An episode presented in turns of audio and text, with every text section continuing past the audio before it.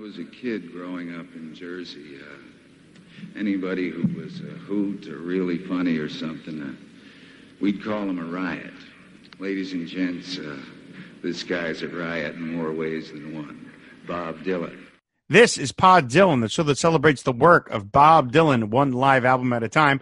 Proud member of the Fire and Water Podcast Network. I'm your host, the freewheeling Rob Kelly. And this week we're doing something a little special. We're not talking about an individual uh, song. We're going to talk about an entire album, namely the much maligned 1989 live album, Dylan and the Dead.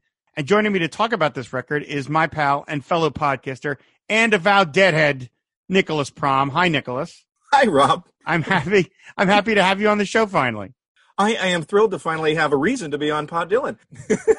because I, I I like Bob, but I'm not uh, down in the groove uh, enough to really discuss. I know. I'll well done, well done. I appreciate the worst that. deep, album to reference. Deep cut. Yeah, but uh, I'm not a I'm I'm not a like seasoned uh, Bobcat, so I'm kind of like, well, you know, I like him, and I've you know done a deep dive on the discography and everything, but uh, I've listened to every episode of Pod Dylan, and I really enjoy your enthusiasm is infectious. I didn't really take That's any a terrible word to use in this context. Infectious, Sorry. Nicholas. Come on. Sorry, I'm sorry. In these troubled times, um, but no, what I mean is, you know, it's. I'm gonna wax your car for a minute, Rob. Okay, like. All right, move on, this- Nicholas. Move on. Come on. Come on. What are you doing? What am I doing? What, are You really we- we- yeah, come on. We don't need to compliment me at the top of the show. You can save that for the end. Okay. Well, okay, fine. And I'm sorry, I'm getting off in the weeds here. I'll just let you do your top of show stuff. All Sorry. right. Thank you. So yes, we said we're going to talk about Dylan and the Dead. You know, this is something again, Nicholas. You and I have been talking about doing this for a while because this, and I've I've made fun of this record on other shows. Sure. I've made I've made asides. I've made little uh, catty comments about it, uh, and I realized that okay, that I could invite someone else on the show uh, to just dump on this because, of course, you know, I feel like I don't have to establish my bona fides when it comes to Bob Dylan. I've loved virtually everything the man does. So once in a while, I feel free to say this thing wasn't that good. This thing was, you know, this thing okay. But I also realized, well, that's kind of boring though, just to have someone else on with me to just dump on this record. That's not fun. And I don't. I try to keep the show positive uh, in, in in in many way I can. And so I thought it would be more interesting to have someone who is a big Grateful Dead fan to maybe I don't know, not argue with me about this record, but just to to have a slightly different perspective on it. Now, normally this would be the part of the show where I ask the person in question, "When did you become a fan of Bob Dylan?" But I'm going to flip that, and I'm going to ask you, Nicholas, when and where was the circumstances you became a huge fan of the Grateful Dead? Well, you know, it's funny because I had kind of had an awareness of them for a very long time, but I knew no one who was into them. And like similar to Bob, I'm going to tie my Bob origin in with this this too because I know you ask everyone that. but um similarly with Bob, uh the Dead didn't get like rock radio airplay where I'm from. So you really there were a band somebody had to introduce you to them. I was aware that they existed and I remember the summer that Jerry died and you know I knew it, that, that a Grateful Dead existed. But I was like a heavy metal dude for years and years and like somebody that I worked with um and I had a this factory job that I worked in like 2005 2006 this guy just brought me some Grateful Dead uh, CDs. He burned some some key albums for me, and I just fell in love with these great songs. And so I started getting tapes and listening to bootlegs, and just it snowballed into this thing that was like, wow, where has this been all my life? You know, it's, um, um, this this uh, really wonderful music. And so yeah, they've been growing like a like a like a fungus on me uh, ever since, and uh, I have. Uh, uh, gone to shows when when I when I can. Um, I waited a long time to start going to, to dead shows, but um, I've enjoyed all you know enjoyed them as uh, uh, in their iterations. I've seen uh, Dead and Company. I've seen, gone and seen Phil Lesh and many many uh, Dead tribute shows. I, every city has got at least one Dead tribute band. um, but uh, yeah, and and similarly, Bob Dylan was like, okay, I had an awareness of him, but no radio airplay where No. from. No, None. And you know, sure, you know some songs because they're in movies and things, but like again, I, I didn't know anybody who was into them. I'm like tied into that heavy metal world, you know, like, and so I didn't give Dylan a chance until much longer, probably not until you started uh, this podcast. Oh my. Yeah, And what I was going to say uh, earlier, I was saying I'll wax your car. Like I listen to anything that you do, Rob. So yeah, I started exploring Dylan along with this show. Kind of starting with Dylan and the Dead because I'm like, okay, I was already a Deadhead. Um, but then I, you know, got freewheeling Bob Dylan and you know, and and loved it and started, you know, exploring the albums. And yeah, Dylan's fantastic. Um, he's got some hit or miss periods, but I think everybody's got that. Um, but really, it's like, eh, okay, you know, all of his stuff from the 60s and 70s is either great or very good. And then the 80s are pretty shaky, um, with with a couple of highlights, you know, um, uh, Oh Mercy and um, Infidels. Infidels. Thank you. I mean, I was assuming you were going to say Infidels. Yeah, I could be wrong, but I'm the, most the other Dylan Infidels. albums of the 80s are kind of like, this is also a Bob Dylan album. Mhm. you know um and then really his 90s work his work from the 90s on is all pretty great Mhm. good to great um so i mean he has uh he's a pretty consistent other than kind of his lost decade yeah and i so i i haven't gotten to see bob i was about to pull the trigger on go, uh, getting dylan tickets uh when the pandemic hit and Oh. everything was canceled so um hopefully i'll get that chance uh in 2022 or something uh Hopefully, yeah. hopefully we'll all get that chance. Yes. right So, what was it about uh, the the music? I mean, first of all, I think it's interesting. You said that you kind of get into it after Jerry died, and of course, you know, I rem- I remember when Jerry Garcia died. I mean, I've never been a fan of the Grateful Dead, really, but Jerry Garcia was a huge cultural figure, and Oh, I, rem- yeah. I remember when he passed away, and I remember thinking. Well, geez, that's the end of the Grateful Dead, right? That, like it, it's, it's it's over, and then it, it was over for a little bit, and then it came back, and now, of course, you know, Jerry's been dead like 25 years. So it's like 26 26. There's a whole another generation of, maybe even two, of fans that are Grateful Dead fans that have never seen Jerry Garcia, like are post Jerry Garcia, which is kind of an amazing, like that, a testament to the longevity of the music is that the, you know, the ostensibly the, the, the lead singer and the, you know, certainly the most famous face from this Sure. band could pass away. And yet it, they just needed a couple of years off and then bang, they're back out there. So I know this is a, a very wide ranging question. It's hard to answer probably in, in Sure. short thing, but like, what was it about for someone, as you say, coming from like a heavy metal background, what was it about the music that, that captured your imagination so much? I think what you know, it came to me at a time when I I needed it and didn't know it. Mm-hmm. You know, because that that that other world is very like gray and kind of uh I don't know. It's it's it's not. It can be fun, but it's not open, and I don't know if I can if that really uh, if I can articulate that perfectly. But it came to me at a point where I needed something that was gentler and had beauty uh, to express and more thing more more emotion than I'm mad about something. yeah. You know, I don't know. I, maybe it was uh, just uh, there was an undefined thing that was the universe touching me and saying, "This is what you need right now, and this is where we're going to go forward."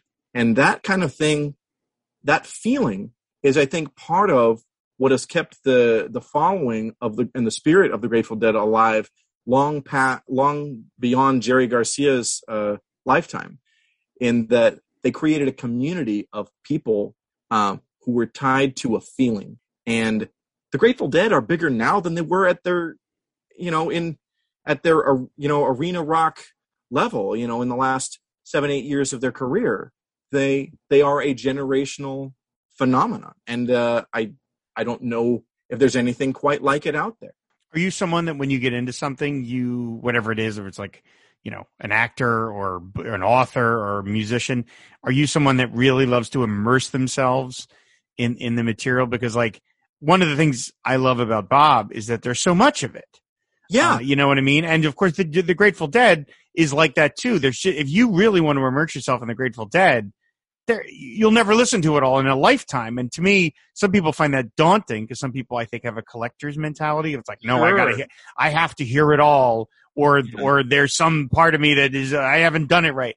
But I like the idea that like I'll never hear all of Bob's material in my lifetime. It'll never all be released because there's just simply so much of it. And to me, I was like, I could appreciate that if I became a Dead fan, man, I, I would, you know, I mean, you've said you very kindly sent me a bunch of bootlegs and like, you know, like eight CDs full of stuff. I'm like, oh my lord, like this is so much material, side bands and side projects and this and that. So, are you somebody like that that you you like having a lot to pick from? I do. I I love getting to go and explore uh, a large catalog. I don't think I don't find it daunting. I'm like, okay, cool. There is there is all this to sink my teeth into, and you know, I think at the top of the show when I was talking, kind of like giving a very uh, concise like look at kind of the ups and downs of Bob's career. You know, I like being able to do that with an, an artist or a band, um, or you and I as comic book fans, we can say, oh yeah, that's where this was Gene Colan's strongest period, or whomever. Right. You know, Neal Adams was really at his peak when he did was working on X. Yep. You know, those things, and I like being able to do that. I like being able to kind of see the ups, the downs, experimental periods, like the mistakes, and kind of the where where bands kind of level off and kind of come into uh, uh, uh, re- rejuvenated creative period. And I think that's where where Dylan's been the last two decades. He's been pretty pretty on fire. Yes, very, um, very much so.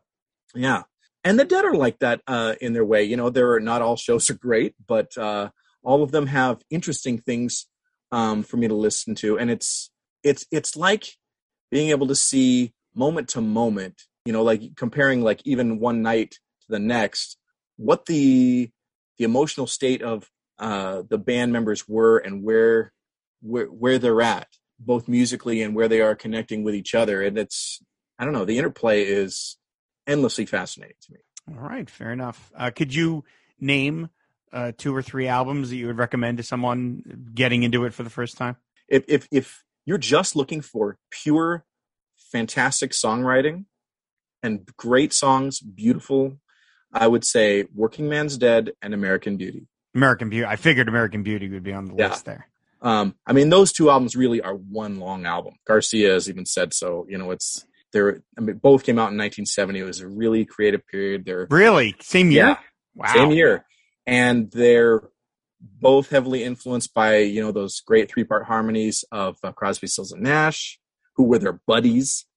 You know, they're kind of drawing from like the Bakersfield uh, country music of like Merle Haggard.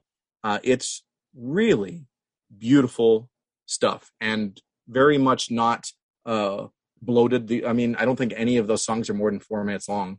And uh, for someone who's just looking for meat and potatoes, like okay, what what is this band about emotionally?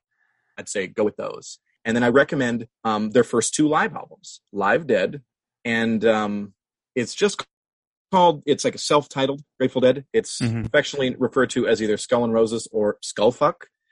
Um, but I know but those those two really uh, records really sum up like the first one is like this is the dead in the 60s and the second one's like this is where we're going in the 70s and really fantastic fantastic uh, between those two live albums and those two studio records i say that is a perfect gateway to be like okay what is this band about all right fair enough uh, i said I, I always like to try and impart you know some knowledge out there for people that might be you know, that might want to get into the dead for at the very least try and figure out what all the fuss is about. And then right. because there is so much of it, not know where to start. You know, just sure. I don't know. I don't know what to, yeah. it's. It would be like somebody saying to me, you know, or somebody want to get into Bob Dylan and not knowing what they're, not knowing where to start, and like you know, literally holding Highway 61 in one hand and knocked out loaded in the other and being like, I don't know which one's better. Like, no, wait a minute. Definitely you know, Highway 61. yeah. Wait, don't, you don't make the wrong decision. So, okay. Yeah. So you're talking about live albums. So that's the perfect segue to what we're going to be talking about, which is Dylan right. the Dead.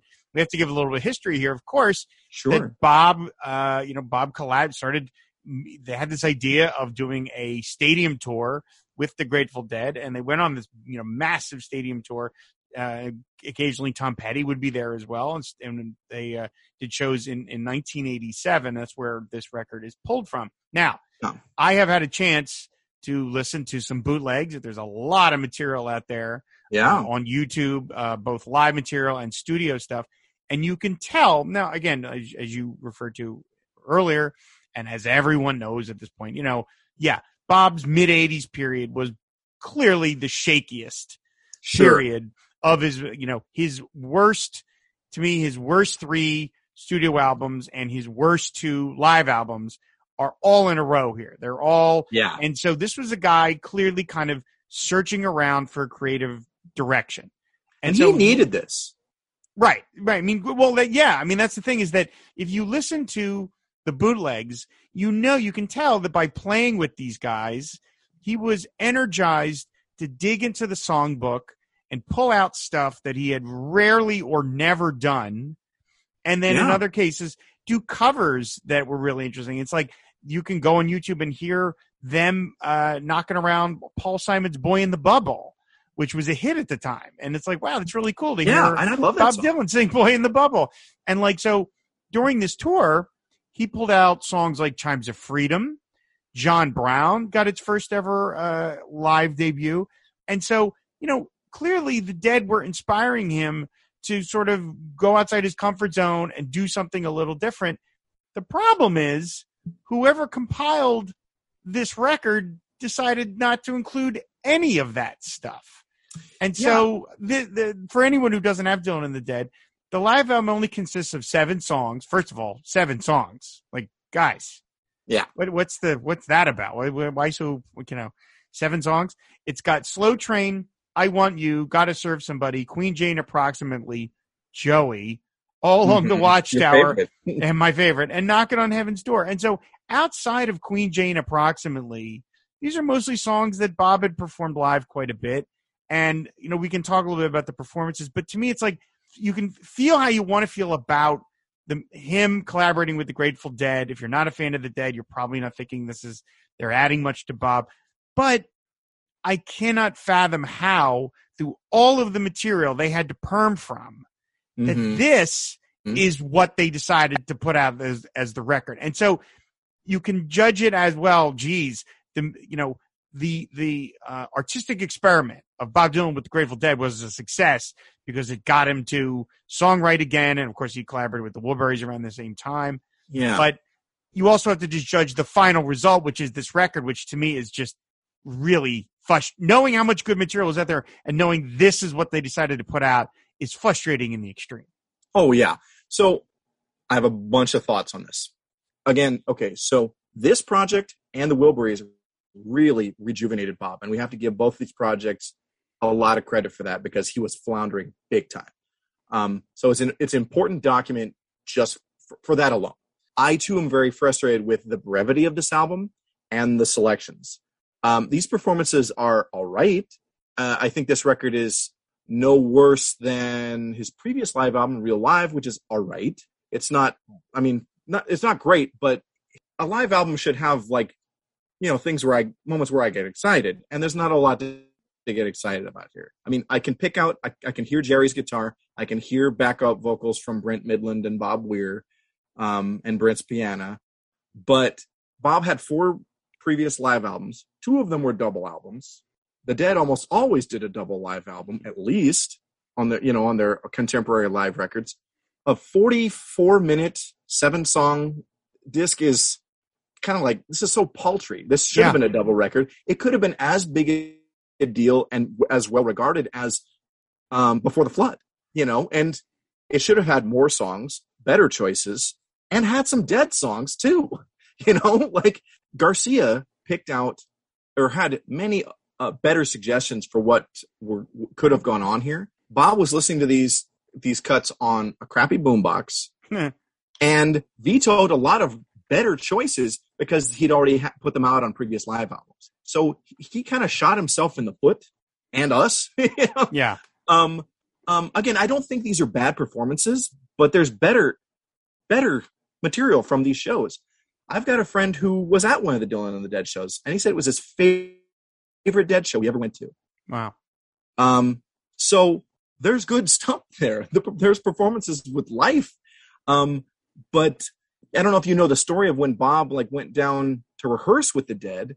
They were pulling out songs that like he'd never played since he recorded, right? You know, and he was like really intimidated, like like oh crap, the jig is up. What did I si- sign myself up for? and he kind of had to uh, uh, figure out what he was going to do. And and and I think he he he he almost regretted um, hiring them to, to do these shows. It's cool that they got him to pull out things that he hadn't been playing, but the side effect of that is the performances kind of are kind of shaky and loose uh, on both parties. Bob, you know how Bob is. You know, he's writes songs like he's exercising something from him, in, within himself. Hmm. And sometimes once it's recorded and down, he never touches that again. With a lot of songs. Yeah. And like the Dead, but in a different way, he's not afraid to the songs that are in the repertoire live to continue to play with them, let them evolve beyond what they're on on album. But he and the Grateful Dead have different approaches to that. Bob's is sort of off the cuff and in in the sense of, well, okay, I know what songs I'm going to play, but my backup band is going to need to have a sharp ear for like how I'm how I'm going to decide to play it tonight and go with that. Whereas the Dead, they wrote and performed songs and were very well rehearsed, very well practiced, but knew things forwards and backwards to the point where they know where we can open up and jam or play this in a different way. Certain songs are jam vehicles to kind of go off into space and then come come back down to earth. And that those two methodologies kind of came into clash uh, in the bringing together um, with Dylan and the Grateful Dead. And in some ways, it's amazing that it worked as well as it did. And otherwise, it's like another like, man, what a there's so much potential here. um, that just kind of like it didn't quite come together like I think like anyone I think uh, expected. Yeah, I mean, you mentioned one of the things I am again. We said this like first of all, only seven songs is just ridiculous. I mean, Yeah. it's like you know. And by the way, it says it was this album was produced by Jerry Garcia and John Cutler. Do you know who John Cutler is? Uh, Is he is he a Grateful Cutler. Dead fixture? He is part of the the Dead World. I think Gotcha. I want to say he's like in in management or in part of their office. gotcha. I'm and other deadheads would be like, "Don't you know John is da da da?" You know, I don't. uh I don't always remember all of the people you know around. He's somebody who worked for the. Gotcha. Okay. Um, Um, so yeah, so yeah, there's seven seven songs, which is absurd. And even though I'm not a particular fan of the Grateful Dead, I I do think it's a missed opportunity to not hear Bob sing some Dead songs yeah, and and give the Dead more of a presence because in in this way, it's in a lot of ways, it's like this is just the Grateful Dead as Bob's backing band, which, which is, is nice. sort of. but yeah, it's cool. like at the same time, it's like this is the Grateful Dead guys. You know, you want to hear them collaborate, not just have them kind of sing those those backing vocals, which you do here. But it, yeah, it, it feels a little like, well, wait a minute. Like, I mean, in the '90s when Bob was doing a lot of Grateful Dead covers, they're really he he really did them quite well. I mean, he, he I I saw I I went to concerts where I heard him do "Friend of the Devil" and like uh what like West L.A. Fadeaway and uh, uh, like uh, you know he did a lot of really fine uh Black Muddy River, which we even talked about on this Yeah. very show. Um, yeah, he's and- done Alabama Getaway also. Alabama, yeah, Alabama Getaway. I mean, it's like, and those were really fun. And so it's like, why not throw a couple of those in there? And so that again, that's the other part where you're like, what, you know, what? I mean, he said it's produced by Garcia and Cutler, but of course Bob is going to have the final say yeah, on on on any record that goes out under his name. Yeah. And so yeah, it is just sort of really strange. Now, of the performances themselves, Slow Train, I think it's fine. Yeah. I want I want you. I I kind of like got to serve somebody I'm indifferent to. I really do like Queen Jane approximately. I actually Yeah. think that's a really beautiful version, and I love the way it ends with the sort of hushed vocals by the Grateful Dead as it sort of fades off. I think that's actually the standout on the record. yeah. And you know, the Dead played Queen Jane, approximately quite a bit. Bob Weir takes lead vocal on it. They play a lot of Bob songs. Mhm. I mean, I mean, I think there's like somewhere between 15 and a couple of dozen Bob songs that are in the repertoire, and a handful of which they would play frequently, such as Queen Jane or Tangled Up in Blue or uh, When I Paint My Masterpiece, Mhm. which um, I love the Dead doing uh, Masterpiece. Uh, it's another one that Bob Weir sings, and it's great. I've seen Bob Weir sing that song, you know, so yay. Mhm. Uh, but yeah, uh, what a what a what a missed opportunity. There, it uh, clearly Bob can do do dead songs and do them well. Mhm. Um, it, it would have been wonderful um, for this to feel. It feels so uneven, and this is really something that should have peaks and valleys, and like and a lot stronger performances, and they're just kind of not there. Yeah, I mean, again, everyone knows how I feel about the song Joey. To, to me, having Yeah. Joey, uh, I mean, you say what you want about that song. I just think it, aside from my feelings about it as a, a studio song, I think it just completely doesn't work as a live song. Like to me, it just doesn't work. And you even hear Bob mess up the, the lines at one Oh, point. yeah. He inverts a rhyme at one point. Not that that's a huge deal, but to me, it's like, it's almost like if someone designed a record, like let's, let's find a way to create a live album that will completely alienate Rob Kelly. Let's Yeah. do this one and put Joey on it. Let's, let's only have seven songs and Yeah. have Joey be one of the seven songs. Right. Uh, and then you've got All Along the Watchtower, which I just I, I've heard a million times, and then Sure. Knocking on Heaven's Door, and they're both like seven minute versions Yeah. of those songs. And to me, neither one of those songs need to. I know that Knocking on Heaven's Door has become a big, you know, sing along song, but to me, but those songs at seven minutes each is just too too much. Is you know Sure. more more is not more uh, at that point. And so yeah, I mean, he said when I if you go to YouTube and you listen to them him doing John Brown, you see the fun that he's having Sure. singing John Brown, and you're like, what? You know, like or again in Chimes of Freedom, a song he rarely ever does. It's like yeah. so yeah, that's and coming when it did at the end of this, you know, this run of kind of dubious studio albums and a dubious live album with real live, it Yeah. really did start to say, boy, this he was really just searching around. And in fact, we all know the story that apparently right around this time, Bob actually asked to join the Grateful Dead full time. Yeah. Which, you know, thankfully it had to be a unanimous decision. Thankfully, thankfully, someone stood up and said, "No, we're not letting him do that," which ended up being a great decision for everybody. yeah. Because here's the thing what would they have? The Grateful Dead would have become Bob Dylan's backing band. Mm-hmm. And Bob, here's the thing Bob is, he is a great songwriter and a great performer. But his musical, his musicality as a composer is sort of rudimentary. He plays well enough to write and play, you know, what, what comes, in, comes through him. But the most of the guys in the Grateful Dead are like musical, or they're musical virtuosos. Okay, these are guys who could go play with King Crimson, and yes, okay, if they wanted to, you know, or or you know, and I don't mean that to be shady on Bob, okay, Mm-hmm. but what I mean is I don't think playing wise he's he's up to the task to being a member of the Grateful, learn their repertoire and and and and fit in with all, you know the the the jammy parts of their songs. What was he going to go go stand in the corner? right. You know? and and thankfully you know uh i think they all were probably like no we can't do that but um most people believe that bassist phil lesh was like no no we cannot do that and he was tends to be the voice of reason or the cop of the group um and and and it was the right decision. Um uh to, to go out and play shows with bob sure but for him to to to literally be a member of the band would have been a disaster. Yeah. you know and bob dylan is one of the greatest performers and songwriters of all time but it doesn't they're kindred spirits but in uh in the execution it just doesn't come off.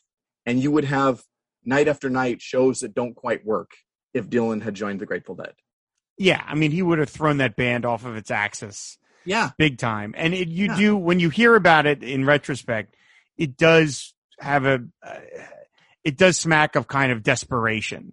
Uh, Sure. A little bit of Bob almost wanting to retreat a little and just kind Yeah. of being hiding on stage among these other guys as opposed to constantly being the guy out front, which of course is understandable. I mean, he's been doing it for, at this point, been doing it for plus 30 years. I'm sure he was exhausted and he was searching around for a creative direction and he was having a tough time finding it. So I can understand probably saying, Hey, why don't I just tour around with these guys that I'm friends with and I'm comfortable with and we'll just do this. And, you know, thank you, Phil Lesh or thank you, whoever it was. Uh, thank you for saying no because you ended up ser- doing service to both the Grateful Dead and to Bob. Yeah, and here's the thing: I can see where Bob is coming from in 1987. Okay, his career is kind of floundering, and I, I can tell that he, he obviously feels lost. You know, and this experience and the Wilburys revitalized him, and I think that's great. And I think the the extra zhuzh that this gave him Mhm. made him feel like maybe I should join up with the Grateful Dead. And when they said no, it's like okay, well, I'm going to soldier on as you know do and do the never ending tour and be who I am. And I think he's he, he hasn't lost his way since. This this is the two sets of very important events with two really great groups of guys that really steered him into you know a fantastic past three decades uh, of uh, of new material Mhm. um, and and a solid direction. Bob and Jerry are like a mutual admiration society. Lots of respect. Bob spoke at Jerry's funeral, and one of the one of the things he said was like nobody knew or could understand what it was like to be me. No shit, I got that wrong. You were the only one who knew what it's like to be me. You know, you know, the Dead were the greatest, or the excuse me, the uh, the most popular touring act in the world. Jerry was so famous he couldn't walk down the street, you know, and that's what Bob had been living with for, you know, since like the 1960s, Mhm. you know. Um, you have all kinds of vultures like Weberman, you know, floating around. You know, what does that do to somebody? By the way, we should say that uh, when when Jerry Garcia died, Bob released the uh, a uh, memoriam from him, a tribute. It's really one of it's really beautiful. Yeah. I, I definitely recommend everybody go out and find it and read it because it's. I mean, it, it yeah, it is. You could tell the the deep admiration that he has or he had for his friend Jerry, and, and especially in through the context of being a musician. And it's kind of sad because as Bob moves, he continues to move on, and he you know sees many of his friends pass away. He's you know he's sort of the guy that turn he has to turn to you have to turn to and you know get words from. And that's got to get discouraging and and uh depressing after a while you know to write a, a memorial for Jerry Garcia and then the right one for Johnny Cash and the right one for George Harrison and the right one for Tom Petty. You know after a while you got to get like well I'm tired of this. I'm tired of writing nice words about my dead friends because I'm tired of my friends uh dying um Yeah. I, I will say, and this is just my chance to exorcise some of the less than less than charitable feelings about the Grateful Dead. Did spring up from a couple of things, and again, I'm I'm I I feel like I've gotten past that. But there was a time when I really had a negative view of not so much the Dead, but Dead fans. Okay. Because right after Jerry died, all of a sudden, Deadheads flocked to Dylan shows, and sure. and there was a point where, um, kind of like what you were sort of saying in a weird way about where like, you know, Bob likes to kind of play by the seat of his pants and Yeah. the dead, the dead are more, they want to, they want to have it sort of nailed all down so they then can pick what parts to go do the flights of fancy. Yeah. I, I will admit, oh, I'm sorry, go ahead. Oh, just one one little interjection. And the Dead would not do a set list, but they would have a general idea of where they were were going to go. Okay. Um, and once they started playing, okay, we're going to go into this song. Cool, we all know it down. Um, but yeah, they they didn't write up set lists beforehand. I don't know if Bob does that. I He does. imagine he does. He does. Yeah. But that was kind of one of the key differences. Sorry, go right ahead. No, no, no, no. So, I mean, so first of all, I mean, I will say like the, the cover to the Dylan and the Dead record, like it's got this, this painting of this train moving and it's got the, the you know, the Grateful Dead, uh, does that, does that skull, does that skeleton with the roses have like a name? Is there a, Bertha. is there a name? Bertha? That's okay. Bertha. So you've Yeah. got Bertha there and then you've got Bob on the right and it's Bob as he looked in the sixties. Yeah. And and that's a bugaboo for me. I hate, I really hate articles that you see online about Bob Dylan, and they show they're talking about him now, but they show a picture from 1965. I, that drives me nuts. Yeah. It's like he doesn't look like that now. That picture's 50 years old. And so I will admit, again, I, I'm always a little. Uh, I, I'm willing to let myself sound like a jackass on this show sometimes because I want to be honest in the conversations that we have and not edit them to make me sound as sure. nice as possible. I do say I will have my, I have my limits. you know, sometimes I say something so stupid I take it out. But I will admit, like when I when I first got this record, and this is one of the last uh, last records of his that I bought as I was going through the whole collection. Like I saw that picture of him in the '60s, and Mhm. I just was like, oh yeah, well that's the whole dead aesthetic. It's like oh the '60s, you know. Like I was just like oh, why isn't the painting of him now? Like, why does it have to be? As, and so, like, and then, like I said, right after Jerry died, the, all of a sudden, Dylan concerts were flooded with Deadheads. And I will say, and this is again, this is not not this is not the most uh, wonderful thing I will admit about myself, but like Deadheads, at least when they showed up to Bob Dylan concerts, were kind of not that concerned about people at all about other people and kind of Oh. like uh, I, I I spent one whole concert uh, when when Phil Lesh opened for Bob with one deadhead who decided he didn't like that he was sitting so far in the back and decided to walk in front of my seat and just stand in front of me and not move. And I will admit, I was like really mad because I'm like, I kind of paid a lot of money for this seat. And Yeah. I'm sorry that you didn't get a better seat. And I'm sorry that you want to see Phil Lesh up close, but that's too bad. And a couple of times I kind of tapped him on the shoulder and was like, um, excuse me, because because he was standing where people aren't supposed to be standing, Yeah. and he was like, "Hey, man, it's all good, man."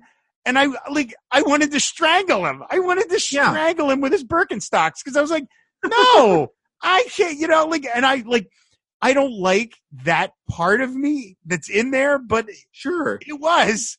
And I was Well- kind of like, man, I really want these deadheads to move on to something else because I don't want to have to fight for space with them at the at my Bob Dylan concert. And they did. They did move on to Phish, and they moved on to the Grateful Dead when the Grateful Dead came back. But I will admit, there was that period right after Jerry died where I was like, if I see another fucking deadhead at one of these shows.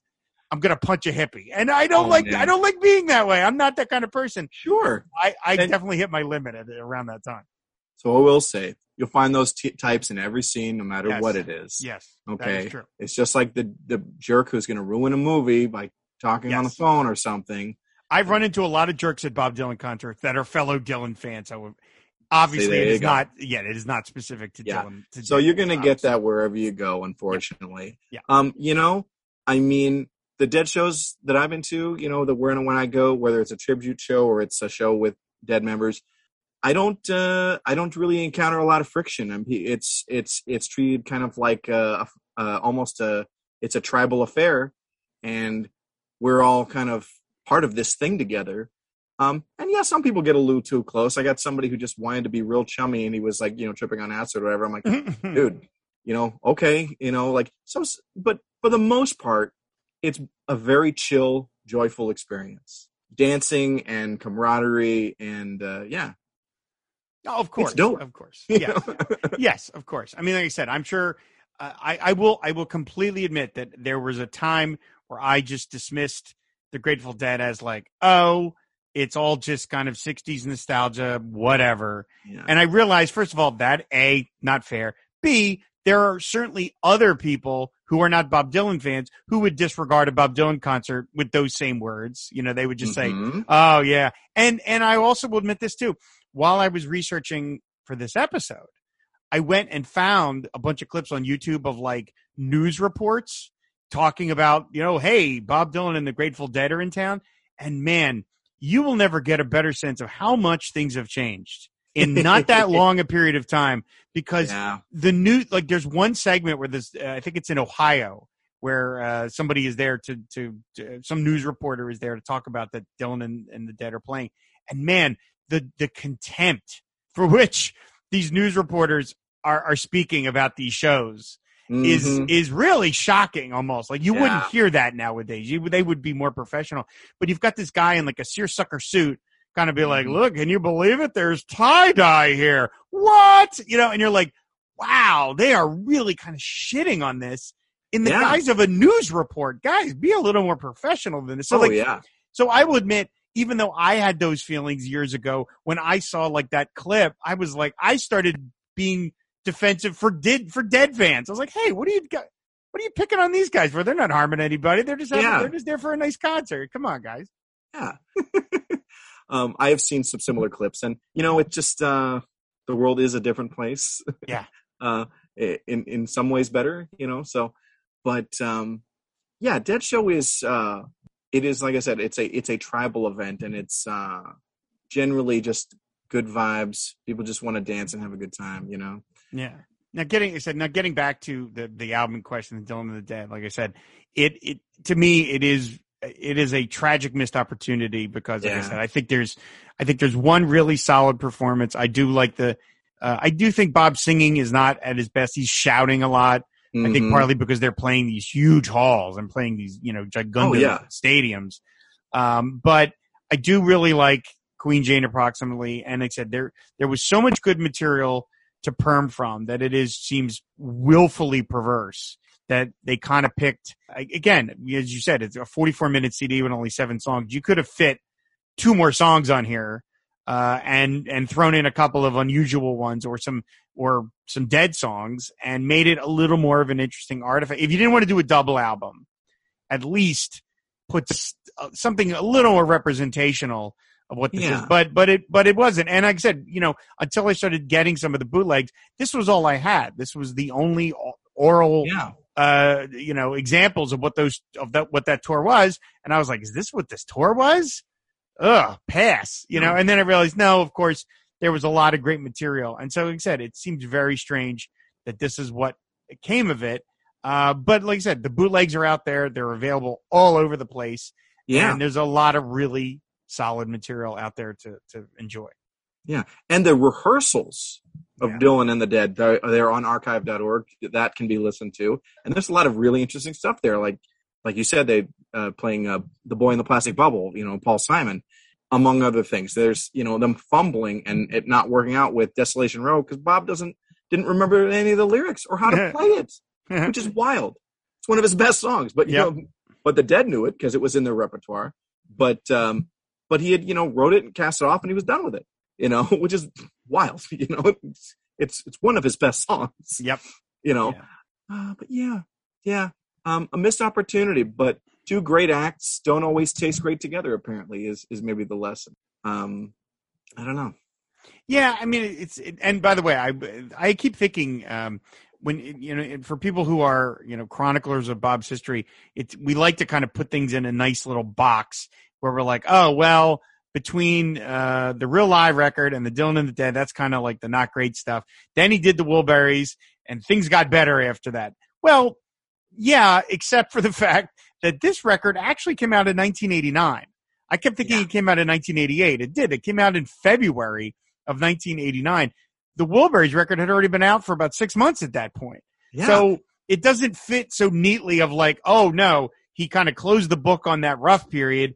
He worked with the Wilburys, wrote the songs for Oh Mercy, and bang, there he was back at that point. No, life's a lot messier than that. There's a lot of yeah, you know, a lot of there's a lot of slosh over of some bad stuff and some good stuff. It, it doesn't all fit into a neat box. So yeah, this actually came out in 1989. I mean, he, you know, at the end, he started the year with Dylan and the Dead and ended it with Oh Mercy. So Yeah. you know, that's a hell of a 1989 to have. Well, it's weird. Like, why did it take two years to get this album out? And it's kind of junk anyway. That's the other thing. This, yes, this, I'm, I'm glad you Like said a that. It was- live album shouldn't take long to put. yeah, this was recorded in 1987. It didn't come out for two years. Like, Well, you have to think like it should have come out later in '87. yeah, or 88 because you know the dead you know like the Touch of Grey video they exploded you know? Mhm. and th- you know this tour was actually part of that kind of phenomenon. It had just become a hit and then they did this string of shows.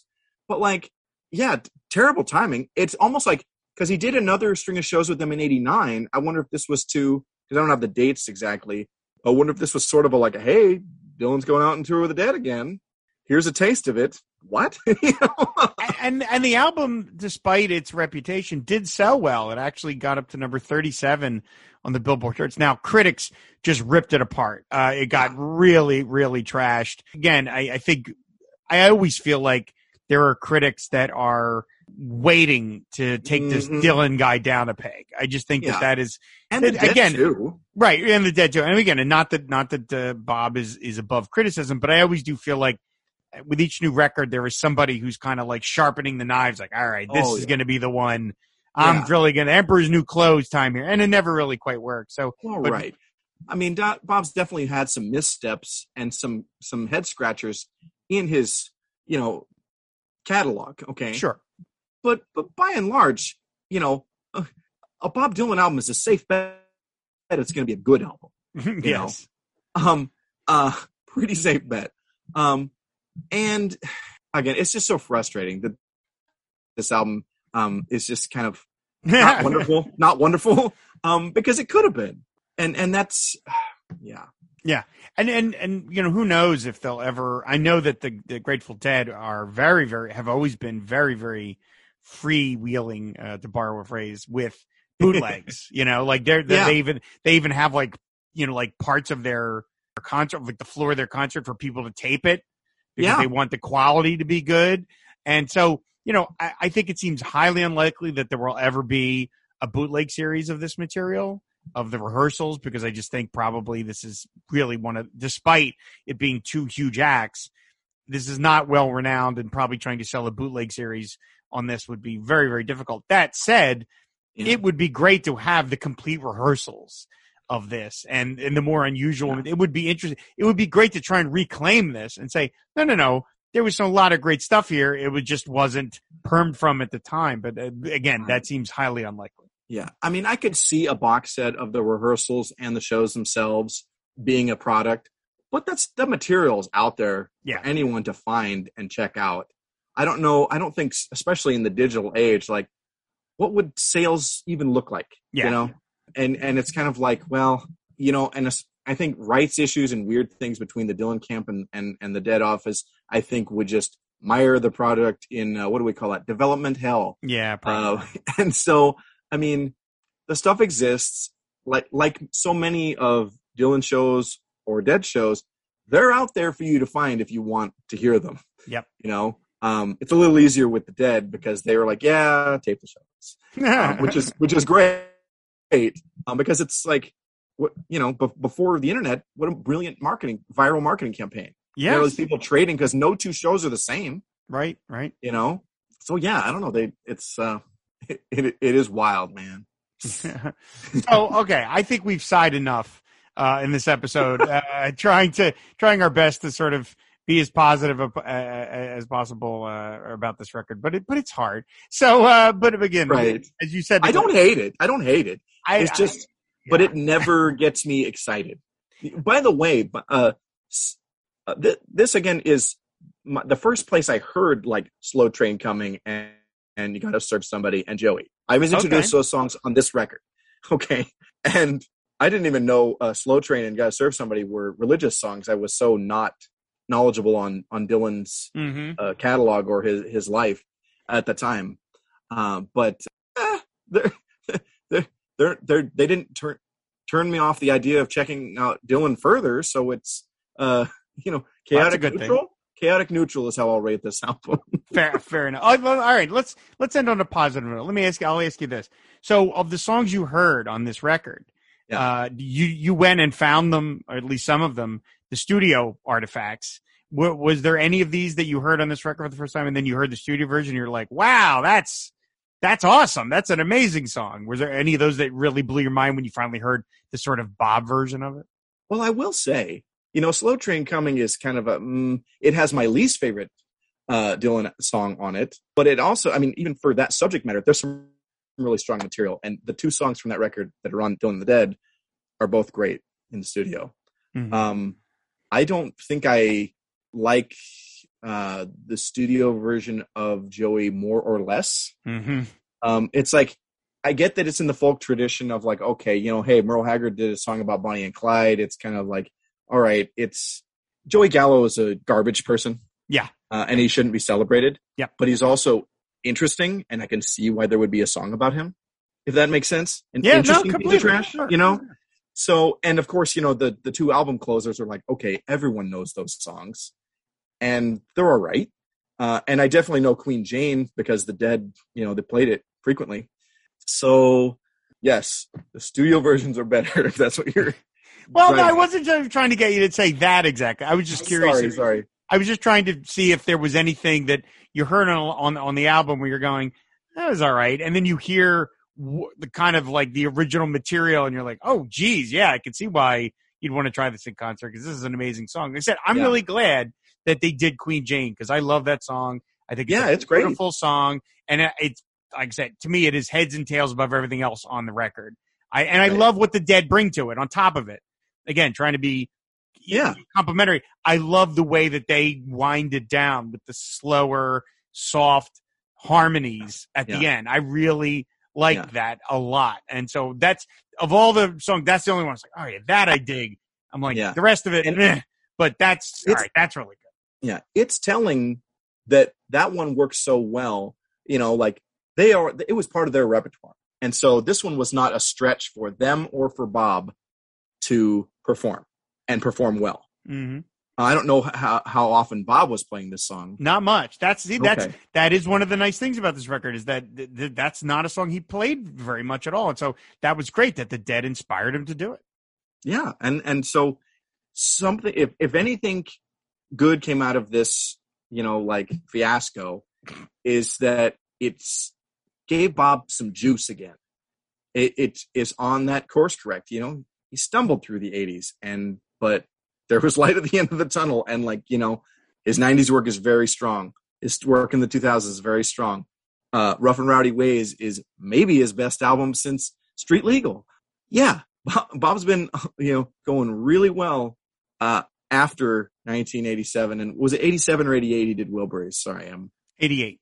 88. Okay, so it was a transformative period for him, and from Oh Mercy on, I don't think there's really anything like, meh, you know, uh, No, oh boy, you know, in in the in the Dylan canon. The Sinatra albums are kind of like, well, okay, this Hmm. this is fine. I don't know why this needs to exist, but if it give him more zhuzh to you know come uh, uh, out with original material later, okay, do it. Yeah, You know, completely. but yeah, you know, um, I will say, I think I was neutral on Joey uh, from this live performance. I'm like, okay, this is whatever. But and and I'm I'm gonna back. I'm gonna contradict what I said earlier. The studio version does have a little more oomph, and I'm like, okay, I can see why you wanted to do this song, you know, on an album. You know, I know you hate it. I know you hate it, and I don't love it. Um, again, because it's like, really, we're gonna do this epic song about this piece of trash.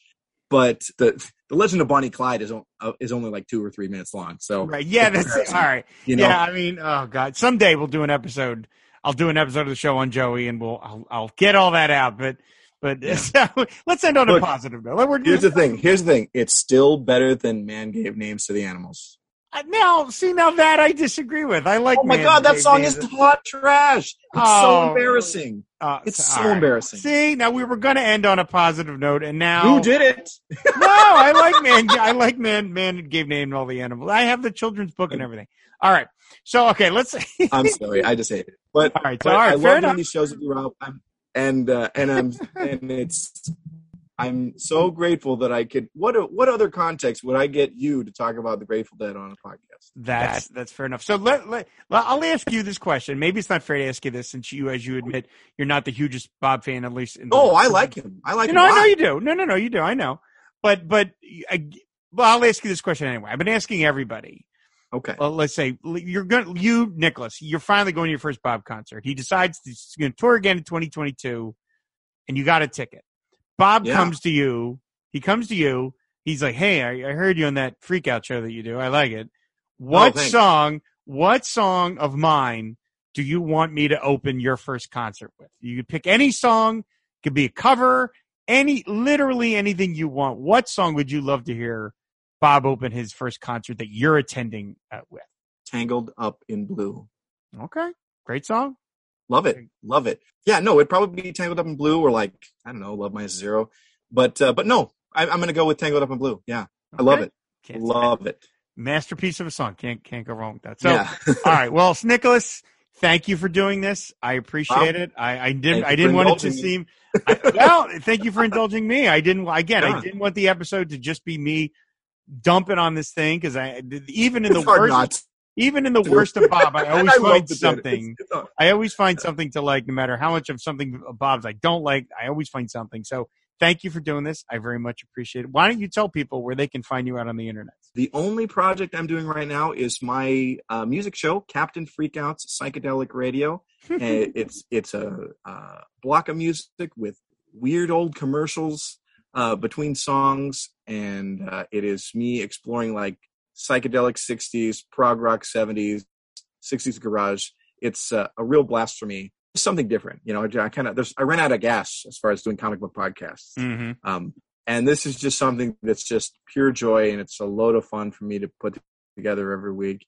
And people seem to be digging it. So yeah, fine. Captain Freakout, Psychedelic Radio, wherever you consume your podcasts. All right, Uh, fair enough.